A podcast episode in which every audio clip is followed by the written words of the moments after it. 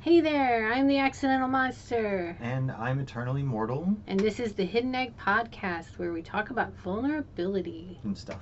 and things. Clickety, clickety, clickety. There. Welcome back. Thank you for coming back. We're so glad to have you here. Oh, right. Uh, and so this week's uh, stuff and things. the comments from last week's episode. Right? yes. Perfect. I'm a little tired. No worries. This is our awesome podcast. Uh, but um, the first comment that I got on my list here is from Dennis Gorbanoff. Thank you very much. he pointed out this is our 13th episode, or that was our 13th episode, and now we're on our 14th episode. hmm hmm hmm That's a lot. That's And, a lot uh, of episodes. Called us out for being product for being productive. Called us out for productivity. in that. and that's uh thanks. We appreciate that. RC Hammond, uh, thanks for the mention. Mm-hmm, mm-hmm. Thanks, RC.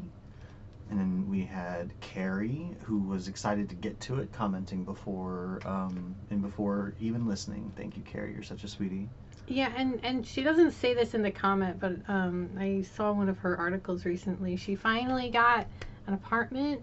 She's just Nice. that's been what, what she's been kind of life getting away from her is that she's been trying to get into this apartment for like I don't know. I want to say two months, but maybe that's just me being ridiculous. But it's been a while, Mhm, and uh, mhm. and it seems like that's coming to an end now with a happy ending, and I'm really happy for Carrie. That's awesome, Carrie. Uh, we're so stoked. I hope it continues to bring you smiles. And then Sieran with another epic comment, which Yep. Yep. really helped. Like I, I loved his world, uh, his his his autistic world imagining. Yeah, because a lot of the comment had to do with um, in the last episode, um, Tam mentioned what it would look, look, you know, what how uncomfortable it might be for neurotypical people if the world was designed by and for autistic people, and uh, Sieran gave us a little peek at his idea of what in a, a world by and for autistic people would look like, and uh, it was it was very good. I actually am kind of inspired to potentially see if I can get a lot of answers to that question. What Mm. what would the world look like if it was tailored towards your comfort specifically? In, Yeah. In, any individual. Um, I think that might be a really interesting, like, huge art project. But, um, I don't know if I'm actually going to remember to do anything like that. But uh, Sierra, thanks for the comment as always. Hey, you know, on that note, if anybody listening wants to write in, I will leave a link to one of uh, kind of my my commenting email because I would love to collect those and and then maybe do an episode about the different Mhm. the different things. Let me know if we can use your name, you know, whatever name you send with it, but eh, or if you want to be anonymous, let us know that too. But I, I would really love to collect those and yeah, That'd be super interesting. kind of build a world that's just tailored for everybody. Right.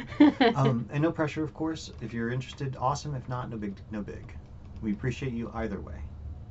and then the- we've got you good.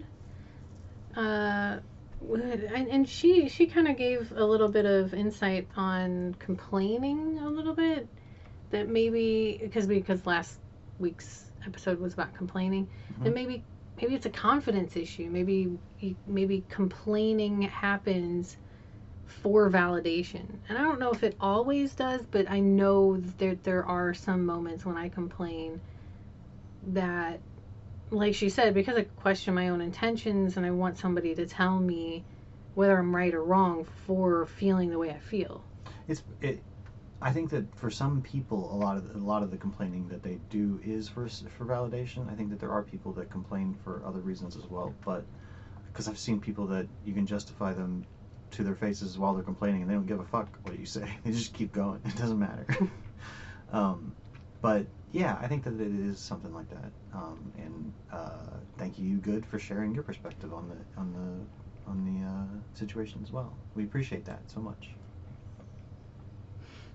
All right. Um, so we're also in the Discord channel thingy, which some of our listeners may be listening to this on Spotify and don't know that there's a Discord. So I will put that into the description if anybody's interested in the future. Because technically, you could be listening to us live. Yay! Yeah, if you wanted to. I don't know why, but if you wanted to, you're more than welcome to.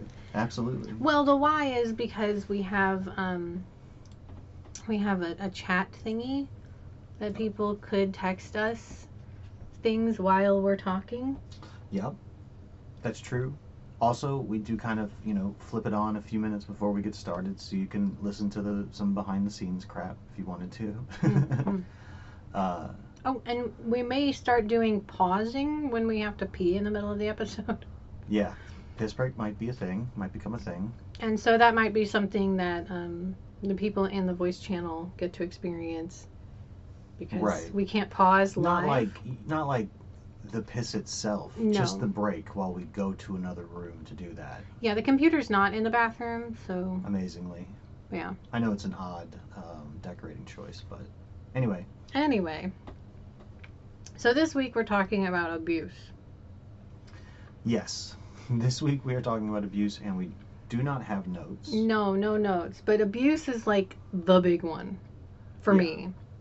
Uh-huh. I feel like for vulnerability, it is the big one also because it's the reason why people aren't naturally vulnerable. Because we are naturally vulnerable when we're born. And abusive behaviors not necessarily that the people using them were abusers but abusive behaviors little by little like teaches us to not be so vulnerable anymore. Right, absolutely. It, it sort of beats us into not being vulnerable anymore. Yeah. And from certain perspectives, i.e., like um, uh, toxic masculinity perspectives, like it beats the weak out of you. Like they want to. A lot of dudes in the '80s and '90s kind of wanted to be abused so they'd be tougher. It's Yeah. real sad. yep I don't like that shit. Makes me unhappy. And and let's let's be clear, this is not the same as the like sexual kink of sadomasochism, BDSM. You do you, man, if that's what you're into. I I I don't know if psychologically it's linked in some way, but it's consenting and that's all that matters. Abuse in in the real world isn't consenting. Nobody consents to being shit on. Nobody like You, you just there's no, no sentences you can put there no, that will no. actually mm. because like there's somebody's outside of a sexual thing. Nobody's really nobody really asks to be insulted or put down as a general rule. even that is a little bit but the point is that like people do pe- the people abuse people without consent. If you anything that two consenting adults do with each other i don't care. Have well, fun. the BDSM is between two people who have, you know, they're building their own in- intimacy, and they can be building it through those insults. That is a thing that happens. But when somebody insults them that isn't part of that pair, or whatever, you know, if they have multiple partners, it's not a part of their nesting group or whatever, Mhm. it's not okay. right And that, you know, that's kind of where we're we're looking is is that that range of not okay. right Uh, yeah exactly abuse Off to a great start. i know we're doing fantastic we just need to figure out how to start well okay so Oh, have we not started? We're already starting, really. you just got to start walking in a direction i mean Oh, well, I mean, there's so many different kinds of abuse. There's so many different, because, like, there's, there's, like, what you think of as traditional physical abuse. right And then there's, from what I've gathered, emotional abuse and psychological abuse are two different kinds of mental abuse. okay but i can accept that that's just that's just definitions though Well, psychological abuse is different in the fact that it doesn't use your emotions. It use it it kind of skews your sense of right and wrong. So like um oh, what was it? Somebody like I, I read somewhere that they they like gave examples. So like if you get burned with a cigarette, no like every time you fart, uh-huh that that is psychologically abusing because it, it, it forms a different view of what's right and wrong. Like you're the you, the scale of, of of what you're punished with versus what you've done becomes imbalanced in a way that your brain struggles to cope with. It's not an emotional thing. You're not like I mean there's probably emotions in there, hmm but it's it's it's more that it's uh that it's skewing your brain's ability to process normally Right. because this doesn't you know your brain's just like this this doesn't seem right but your brain doesn't do that when you're in an abusive situation because it adapts so it doesn't realize that it's not right it's just adapting to the scenario Right. You're getting multiple stimulus that is teaching you something that is not going to be true outside of that situation that's teaching you that. right And so, when and if hopefully you get rescued from that horrible situation, your brain is going to take a while rewriting so that you don't think that every time you fart you're just expecting to get burned by a cigarette. right whereas emotional abuse is more like like a guilt trip that would be an emotional abuse Right. Emotional abuse is if you don't do what I want, then you're a bad friend and I'm going to hurt myself. right right so, uh, belated trigger warning in just about every capacity, possibly. I Yeah, think part of the reason that's why, fair. why I'm a little nervous about talking about this is because of all the potential triggers that exist in here. Because so many people have been abused. So many people have abused others. And talking about it pulls up that pain. yeah. Whether you have been abused or abused others. Likely you've done both. yeah i haven't even said the, the the two hardest abuse categories Right. SA? What? Oh, that that and and and and children, child abuse. Child abuse. Yeah. if And those you don't know what SA means, it's sexual abuse, just for reference. Yeah. Yeah. Those two are especially difficult. Not this, not to say that any abuse is easy. They're all difficult. But when you mingle, when you when you make sex into the abuse, it becomes something different. And if children are involved with any of the three, it becomes something like I mean, if you're listening, you're probably already just like, ugh, like you feel it itching all over your skin thinking about children being in an abusive situation. It's it's just bad. Nobody likes that. Of course. Although, you know, depending on, on your age, every child in the 60s and 70s was probably being spanked on a regular basis or slapped when they did something wrong. The whole children should be seen and not heard sort of thing. Like, children's autonomy has actually come a long way in the past couple of decades. And there's a lot of parents that are still upset about that, saying, like, we should still have the ability to control our kids and only ex- only expose them to what we want to expose them to. There are still, I, I believe there's still 12 states where hitting your kid is still legal. It's not considered child abuse. Right. Exactly. And there may be people listening to this podcast that are like, sometimes you got to hit your kid. That's how kids. That's how kids learn. And if that's your perspective, I'm not going to try and change your mind. But I, will. please Science. know. Science Please has no. I other disagree. I do not agree. science says that children who are spanked grow up to be they have a lower IQ, they have a lower EQ, which is emotional uh, intelligence, and not only do they have more violent tendencies, but they also fail because of their lower EQ. They fail to fully express themselves. They have less satisfying lives, and they're more likely to have mental illnesses. There is no reason we can't teach our kids with words and intelligence instead of with our fists. Right. Or, or an open hand. You know, if you're going to make that argument, open hands aren't better No. Not. because the people that love you shouldn't be the ones bringing you pain. Well, uh, on purpose. To, to love is to invite pain, as we, we've talked about on this podcast before. If you love someone, that's really allowing so that someone to, like, if they hurt, you're going to hurt too. There's a pain that's associated yeah, but you don't love. mean to hurt people in that like sense. It's people. not a it's not a thing you do out of anger or some sense of of justice because you farted, you It's know, or something. pain, right?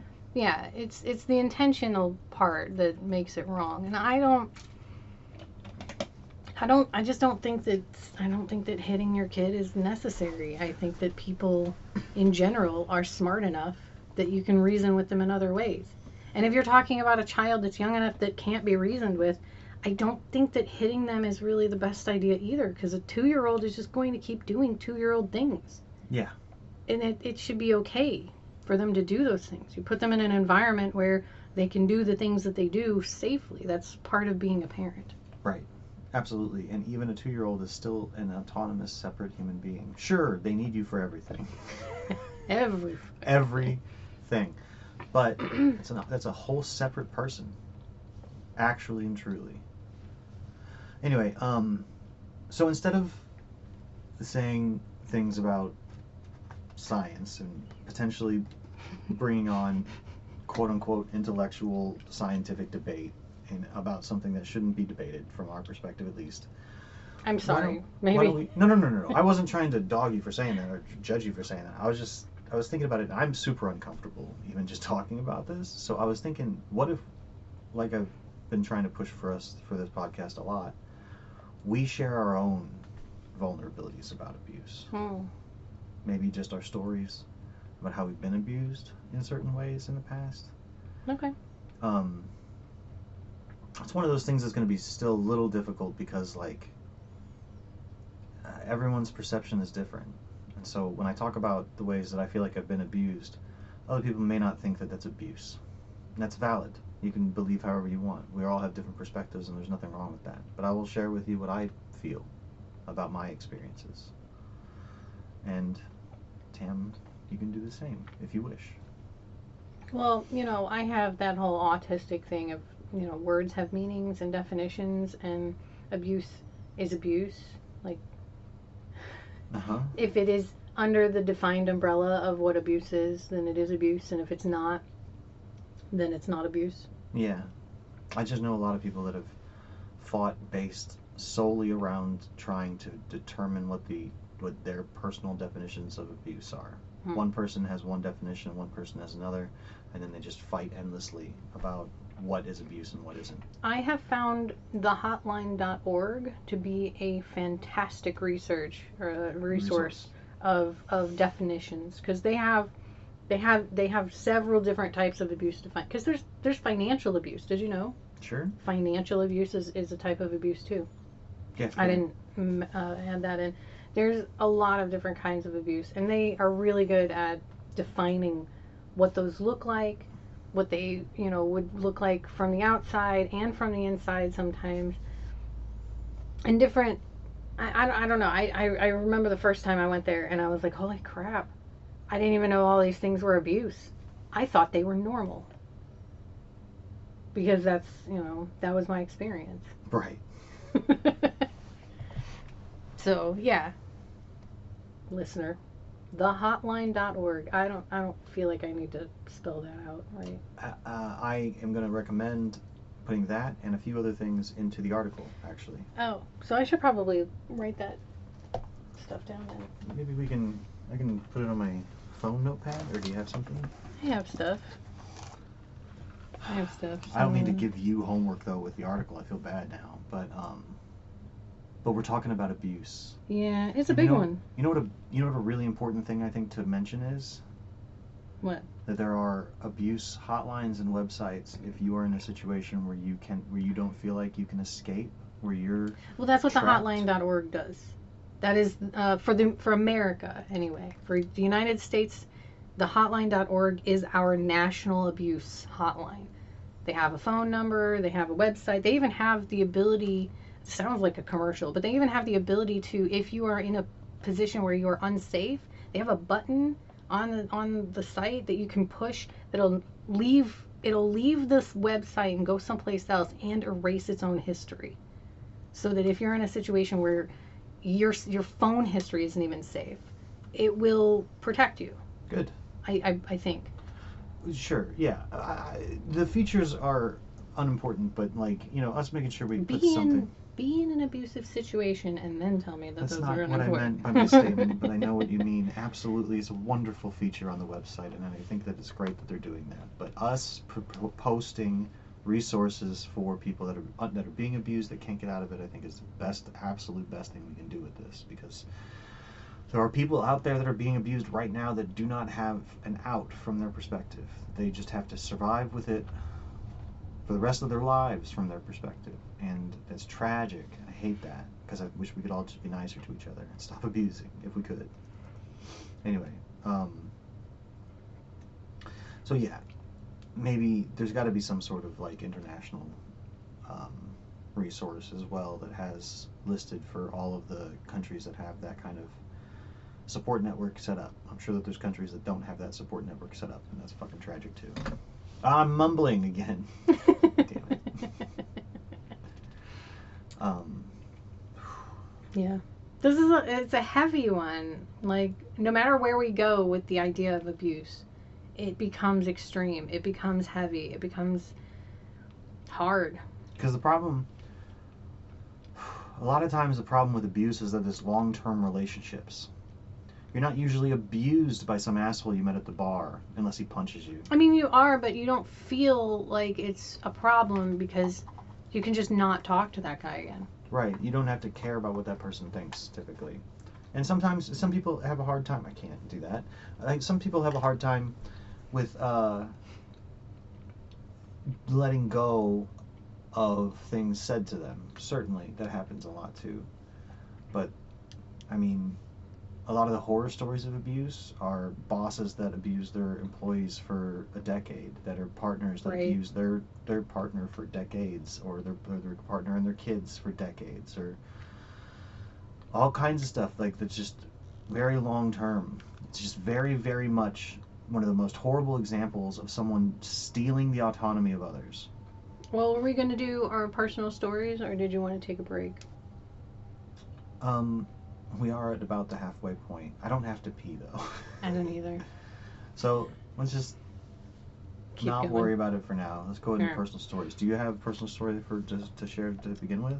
Um, I do. I, when I was thinking about the podcast last night, trying to go to sleep, Mhm. 'cause as you do, um, I, I was actually thinking about how, like, I was thinking about what instances I have had of physical abuse.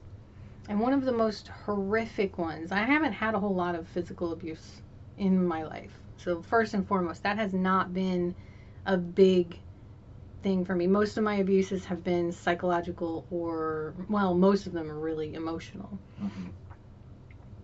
But there was one, and I, I, I feel a little bad about saying it because it involves my stepdad. I mean, But like, so I don't, I don't bear him any ill will. But he was going through a really emotional part of his life, and was really angry f- during this this period of time and I don't know what was going on. I was like maybe 10 or 11. There's no way I had any idea of what the hell was going on. But it was the one and only time he spanked me. Hmm.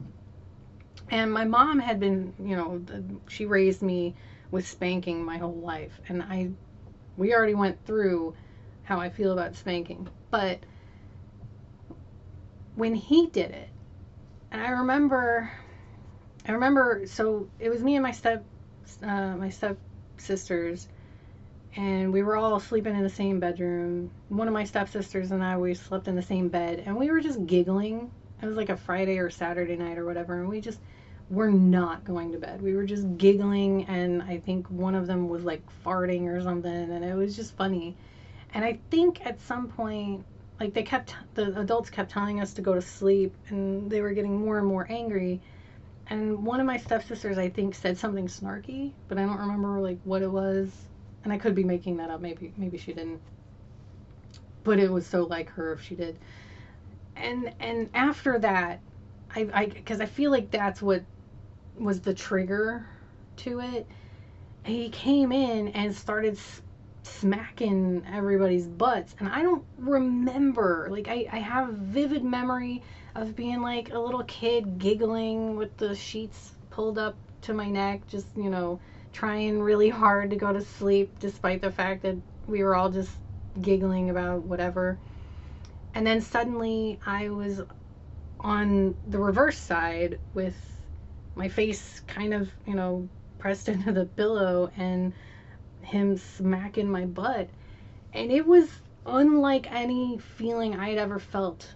It hurt my bones through my entire body, the, despite the fact that he was only smacking my butt, which was the appropriate quote unquote place to spank your ch- child. I felt it everywhere. I felt it in my brain. It hurt everywhere. It did not feel like spanking. It felt like he was beating me. Mm. Even though it was the same action as what my mom did, it was like all of his rage went through his arm and I was not I was a kid. I was a little girl. And he was a grown ass man. Mm-hmm. I remember I don't remember if it was if it waited until I talked to my grandma or if I actually was able to talk to my mom the next day, but whatever the case, I I basically was like if I need to be spanked, it should be you. And I was really concerned about like I, I felt really bad the survivor's guilt kind of thing because it didn't save my stepsisters from that No. and I was, but I, I didn't know what else to do, you know. Like part of me was like, I want them to not have to go through this either. This isn't, this isn't. What's the word? What's the word when they punish? It's not punishment. It was, it was just, it just felt cruel. Mm. I'm like, I don't bear him any ill will. He stopped. He never laid a hand on me again. He dealt with his anger issues and, you know, all that. But I could see from that moment if that were my experience every single time I did something wrong, that would be horrifying. That is Yeah. that is the experience I pull from when I think about people who go through abuse Yeah. And I know for me it was just the once and super lucky that I never had to deal with that again. I was spanked by my mom before and after that. Sure. Sure. So it wasn't like I wasn't spanked at all ever. But but that that was a, a unique experience with spanking that I had never experienced before and never have again. Yeah. I understand. I'm glad you didn't have to experience more than that. right? Well, it sucks that you had to experience it in the first place. Yeah. I don't even know what I can talk about. well, you you went on the other side of abuse in, into that shadowy realm that people often ignore because it is neglect. I know. I was actually thinking about neglect. Like, how do I, how do I How do you show something that not there? antic- anecdote about that? Like, the closest I could come up with was that there was a time when I was somewhere between seven and eleven years old, and my parents um, played the card game Bridge in like a league. I don't know how that shit happened in the goddamn 80s, but like in the 80s or 90s, they were in a bridge league where uh, other couples typically would come over and play bridge with my parents. And my mom, my mom and dad were on a team, and then the other two people were on a team. And since you know it was moderately middle class white folk, the a lot of them had kids too, and so their kids would come over, and I would have a friend for like four or five hours while they played bridge. But this was in the 80s. You weren't even 10, right? I, I don't remember if it was the 80s or 90s. I I just gotcha, I just said a random decade. Okay. Um, one of those kids, I don't remember the name of, uh, wanted to see bits of the house, and so like walked him around and showed him shit, and my parents had this old hot tub in the basement. It was real creepy for me as a kid. That didn't work, and he wanted to turn it on, which was impossible. I didn't know anything about it, but he wanted to like go start flipping switches, and I'm like, no, what are you doing? No. The obvious monsters that live here are gonna kill us. Why are you doing this? And my parents also had this like old uh, Cadillac, not like a classic Cadillac, because my dad doesn't have classic cars. He just has older cars that he likes to keep moving. And so there was this white Cadillac that we had that we occasionally drove every once in a while. And this kid knew, found found out about it. I don't know. Maybe I said something about it. I have no idea. He decided that we should take it and drive. Before I was, I'm pretty sure I was less than ten years old. I mean, it's pretty clear that that kid was abused in some no, no, way. Yeah, yeah, yeah. I'm, get, I'm getting to why this is neglect. because, like, it was me that stopped that from happening at the same age as this kid. It was my responsibility that decided that it could, wasn't going to happen because I could have very easily gotten the keys and gotten in that car and drove away at any time. I knew how to do all of these things. And my parents probably would not have noticed. And it's the only way I can explain the neglect because, like, I was with a stranger and I could have done just about anything. And the reason for that, from, you know, protecting my parents' perspective, is that they never really needed to pay that much attention to me. I never really required a lot of extra attention. The only time that I required extra attention was at the dinner table because I was picky and didn't like certain foods. And so they would just make me sit at the kitchen table until they got bored with watching me not eat and said I could go to bed. I have to I have to disagree with you there. I think you did need the extra attention. You just didn't know how to demand it. You weren't demanding that extra attention. And that's not the same as not needing it. That's just, you know, you not knowing how to ask for it. just because you don't know that you need it doesn't mean that you didn't need it.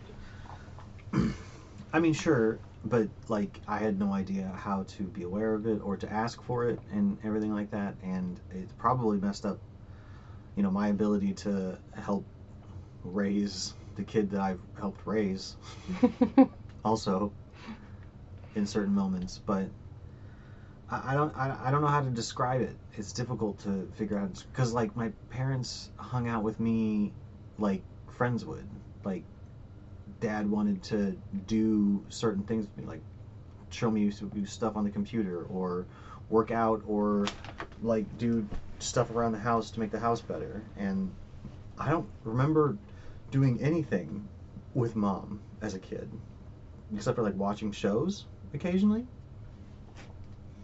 Um, And But- that's that's the the difficulty with certain kinds of, of like neglect in general as an abuse is that it's difficult to pinpoint especially for the people who has the people that have been abused because abuser like abusive victims um, they normalize the abuse. And when it's neglect it's an absence of something. And so you've normalized an absence of something as if that something doesn't need to exist. Basically, yeah. And so how do you identify this thing that you- that you've already decided doesn't need to exist?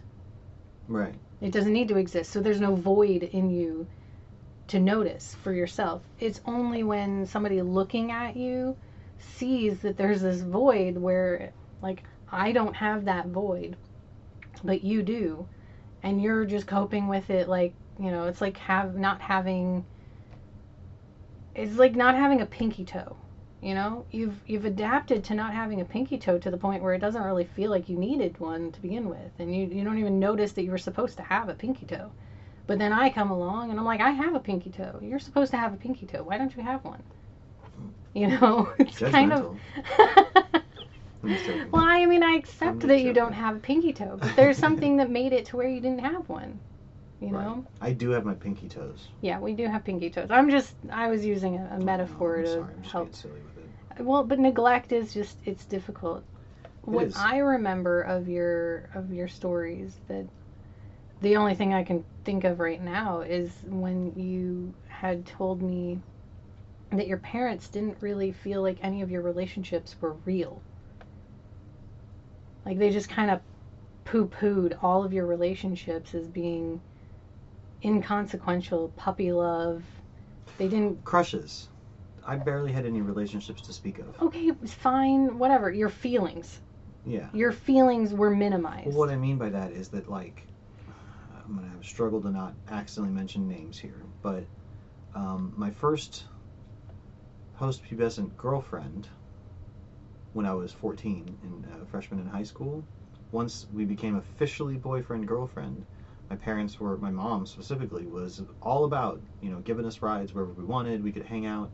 We made out in my basement, like, and that probably was not cool to just leave 14 year old pubescent 14 year olds to just go into a dimly lit basement by themselves and watch hot sexy teen movies like not a great idea.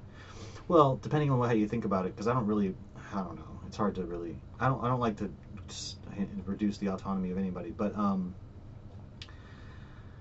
when i had an official girlfriend they were into it but if i didn't have that official girlfriend if we weren't officially dating if i just had a crush on somebody then it didn't matter. It wasn't a thing. That there was no interest in it. Anytime i was feeling feelings that they'd already heard about it was just boring. Could you imagine somebody doing that to a teenage girl? yeah. Oh my god, that would explode. That- That teenage girl would would go to the ends of the earth. 9 times out of 10. Not all teenage girls, but most teenage girls would go to the ends of the earth to prove that their their love for their crush was real. yeah And I, I wonder if this isn't a, a, a part of, you know, the gender abuse where boys just weren't they weren't given the feelings. They weren't given the validation for their feelings the same way a girl was. yeah yeah it's true we weren't um Your feelings were only real if a girl reciprocated them. Because that's basically what you said. right And that was the message that they that they sent you. well yeah well, for my mom it always seemed like give me grandkids or give me death but um anyway uh so i think that people have unless their parents were particularly abusive uh, a lot of people have the memory of their parents as when you're a kid your parents are like superheroes. You know? They're the ones that you want around all the time. You wanted to be like one of your parents and whatever you know? Like you found out about who they were. Up until a certain age. yeah. But before that age that, that, certain age it was just joy when you saw your parents or fear if they were abusive and i don't Or remember both sometimes. I don't remember any of that. Like I, I know I don't remember my dad being my hero or thinking like I want to be as strong or as big or as smart or as anything as my dad. I wonder, and and I hope you don't mind me outing this, but I wonder if that has to do with being adopted. Oh, I don't mind that. Yeah, hi uh, viewers, listeners, whatever. I'm I'm also an adopted person. But um yeah, it could be, but that's so hard to determine, you know? Yeah, 'Cause, I like, know. It's it's- it's like neglect. It's something that happened before my mentality turned on, you know? Yep, yep, yep. So it's it's hard to know what the effects of that kind of stuff is. I also want to want to make sure that I say here, like people can do abusive things and they can actually be abusers. And my favorite thing that I that nobody seems to agree with, or hardly anybody seems to agree with, is that people can change. I don't advocate that the abuse victim should stay with an abuser based on that information, but I do believe as a society it behooves us to prevent future victims to acknowledge that abusers can change and to work towards fixing that. And not all abusive people need all that much of a push. Like your your parents I don't know that they're abusive now. Though not nearly as neglectful because my sister needed more attention. Like my, my and but I know that you said that I needed I needed the attention too, but I mean from society's perspective. Right, yeah. From society's perspective. well, between you and society there wasn't an impetus. yeah, pushing them to to give that Right. attention. and but my my sister struggled in class and and Yeah. in social situ- situations and even just physically there were physical situations that my sister had to go through as well so like and you know several years between us so there was a lot of things that made it to where like they had to kind of pay a lot more of attention to it. And they still failed in certain ways. I- Yeah. I, I don't blame them. I, I love my parents but like and we all fail in certain ways. None of us are going to be perfect parents but like yeah it i think they changed. And I think that's really the difficulty with abusive parents, particularly because no matter what they do, they're still your parents. But we turned we turned the episode on abuse into like you know abuse towards kids Yeah, I didn't mean to. but you know we couldn't talk about every aspect of abuse but i'm going to reiterate one more time if you feel like you're in an abusive situation if you feel like a partner a loved one a family member a, a boss is is taking advantage of you and abusing you in ways that it, that is destroying your autonomy and you can't get out of it please seek help there's those freaking lines for a reason abuse victims can get assistance. Not everywhere, but in, if you're in a place that you can, please tr- please do what you can to get that assistance. You don't deserve it. Right. And I'll I'll I'll put those things in the in the description, different links. Yeah. Uh I'm kind of I think I'm spent. Well, before we go, uh, there was I, there was something that you and I had talked about yesterday that that maybe just enough energy for you to stick around. Um, Okay. where you had mentioned that oh, what was it? That when somebody says something that feels to me like they are intentionally trying to remove my autonomy, I get triggered. Yes. And I think, I mean, that's got to be a function of abuse. Mm. That is, hands down, one of the many myriad signs and symptoms of having been abused. I don't know what I'm supposed to do with it. I, I mean, I got to overcome that at some point because it's not doing me any favors now. But that kind of reactivity, um, I think some people live with it and don't realize what it is. They just think, oh, well, that's just me. That's just how I am. But your actions aren't you, your Mhm. responses aren't you. Nope. Those are things that your brain has determined are the best thing to do in a situation based on your experiences and your knowledge and your skills to some extent. Sure. But that's not who you are. And they those things can change. Mhm. So, you know, conversely, even if people aren't in a situation where they're being abused, if you have if you have overreactive moments, and I don't mean that to diminish your feelings in those moments because I know how how that can feel. Right. But but that you can look back at and and after the emotion has passed think, "Wow, that was more than was really necessary for what happened." Or if you feel embarrassed by your previous actions. Right. Like, I could have done this differently. that might be a sign that you have been abused and have symptoms of that abuse uh, ca- called complex PTSD Mm. uh, or CPTSD for short. And and that's worth looking into. And I mention this because it's not guaranteed, but if you have CPTSD, you are vulnerable to becoming abusive to others based on those triggers. Those triggers that cause that that excessive response can start to become abusive towards other people Absolutely. and I don't as as a person who has been abused and has been abusive abusive myself, I don't believe people in that situation ever really want to become the bad guy. They just end up in that and don't know how to get out. Right. They're really, at the end of the day, just trying to protect themselves. Right. Or eh, sometimes even protect other people from themselves.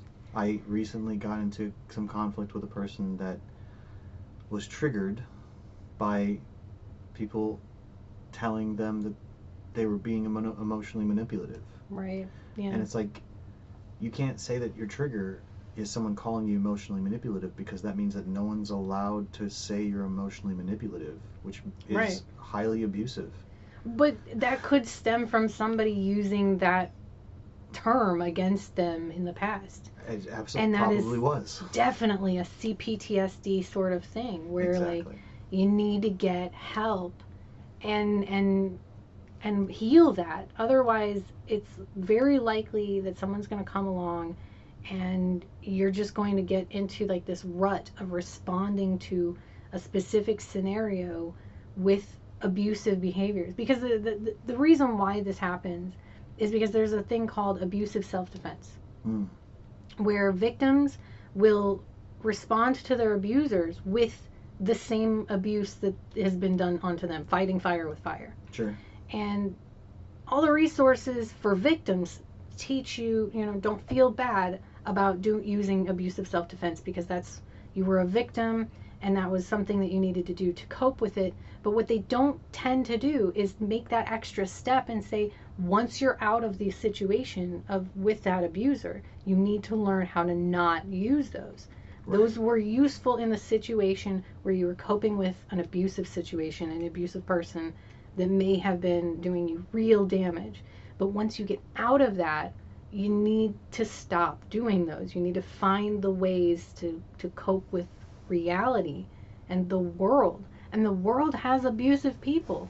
Yep. And the world has abusive behaviors in regular people. Everybody, everybody has abused somebody in a moment. Mm-hmm. Not everybody is an abuser because abusers are people who regularly go back to and get worse with their abusive behaviors Okay. to deal with life. But everybody has abusive behaviors. And so if you have a response to abuse by being abusive, you are really in danger of becoming an abuser yourself Right. eventually. Exactly. Yep. I understand. I agree. How you feeling, Tam? I'm I'm feeling pretty okay. You you look exhausted. My God, am I? I Um, feel energized. This is this is like this is like the big one. And I could talk about this all day. Well, this is one of the. This is one of the topics that you would like your life to address. I think Yeah, I don't know how, but we'll get there eventually. yeah. Um, this was probably only going to be the first of probably many talking about different forms of abuse and uh, vulnerability. I don't know if we necessarily talked much about vulnerability within this episode about abuse. That's fair. Um, and I don't think I'm going to try and shoehorn some vulnerability speak here at the end. no. Abuse is a big, heavy subject, and It so we uh, we did the best we could to initially address it. Um, feel free to add or subtract whatever you wish in the comments below if you'd like. Um, Hope you don't hate us after all of the things that we've said. I'm sure it'll be fine. Uh, anything else? No, I think we're good. Okay. Well, thank you very much for being here. Dear and sweet listener, we very much appreciate your presence and time and attention. Um, I'm eternally mortal, and I hope you find smiles this day. Mm, Excuse me. And I'm the Accidental Monster. You can find us both on medium.com. Um, or you can go to tamonsteralley.com and you can find the Discord stuff there. I'll put the links in the description. And uh, until next time, follow yourself always.